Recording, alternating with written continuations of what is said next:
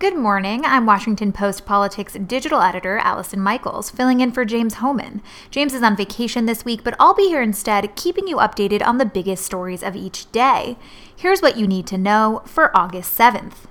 Deputy Attorney General Rod J. Rosenstein said Sunday that the expanding investigation into Russian interference in the 2016 presidential election is continuing apace, even as President Trump dismissed the probe as a total fabrication. Rosenstein said Special Counsel Robert Mueller can investigate any crimes that he might discover within the scope of his probe, but the Deputy Attorney General would not discuss which individuals are the subject of their inquiry. The interview comes days after Trump said he believes it would be inappropriate for Mueller to dig into Trump family finances.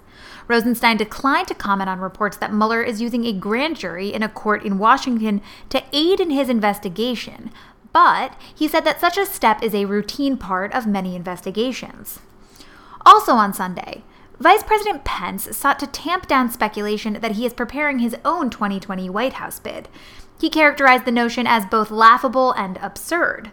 Pence said, "My entire team will continue to focus all of our efforts to advance the president's agenda and see him reelected in 2020." The statement came in the wake of a New York Times story that detailed early steps that Pence and other Republicans purportedly are taking that are consistent with preparing for a 2020 campaign, even though Trump has given no indication that he doesn't plan to run.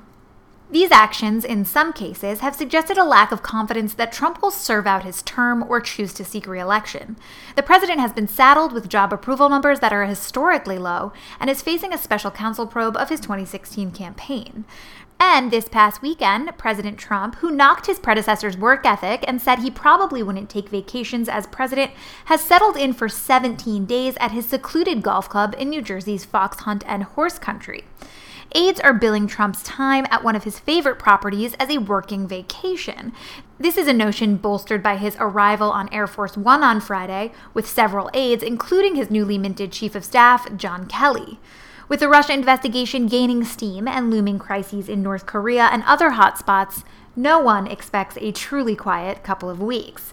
But for more on what happens this week, stay caught up at WashingtonPost.com. And in the meantime, you can still read the full Daily 202 at washingtonpost.com/daily202. I'm Allison Michaels, and I'll be back tomorrow with more news to keep you in the know.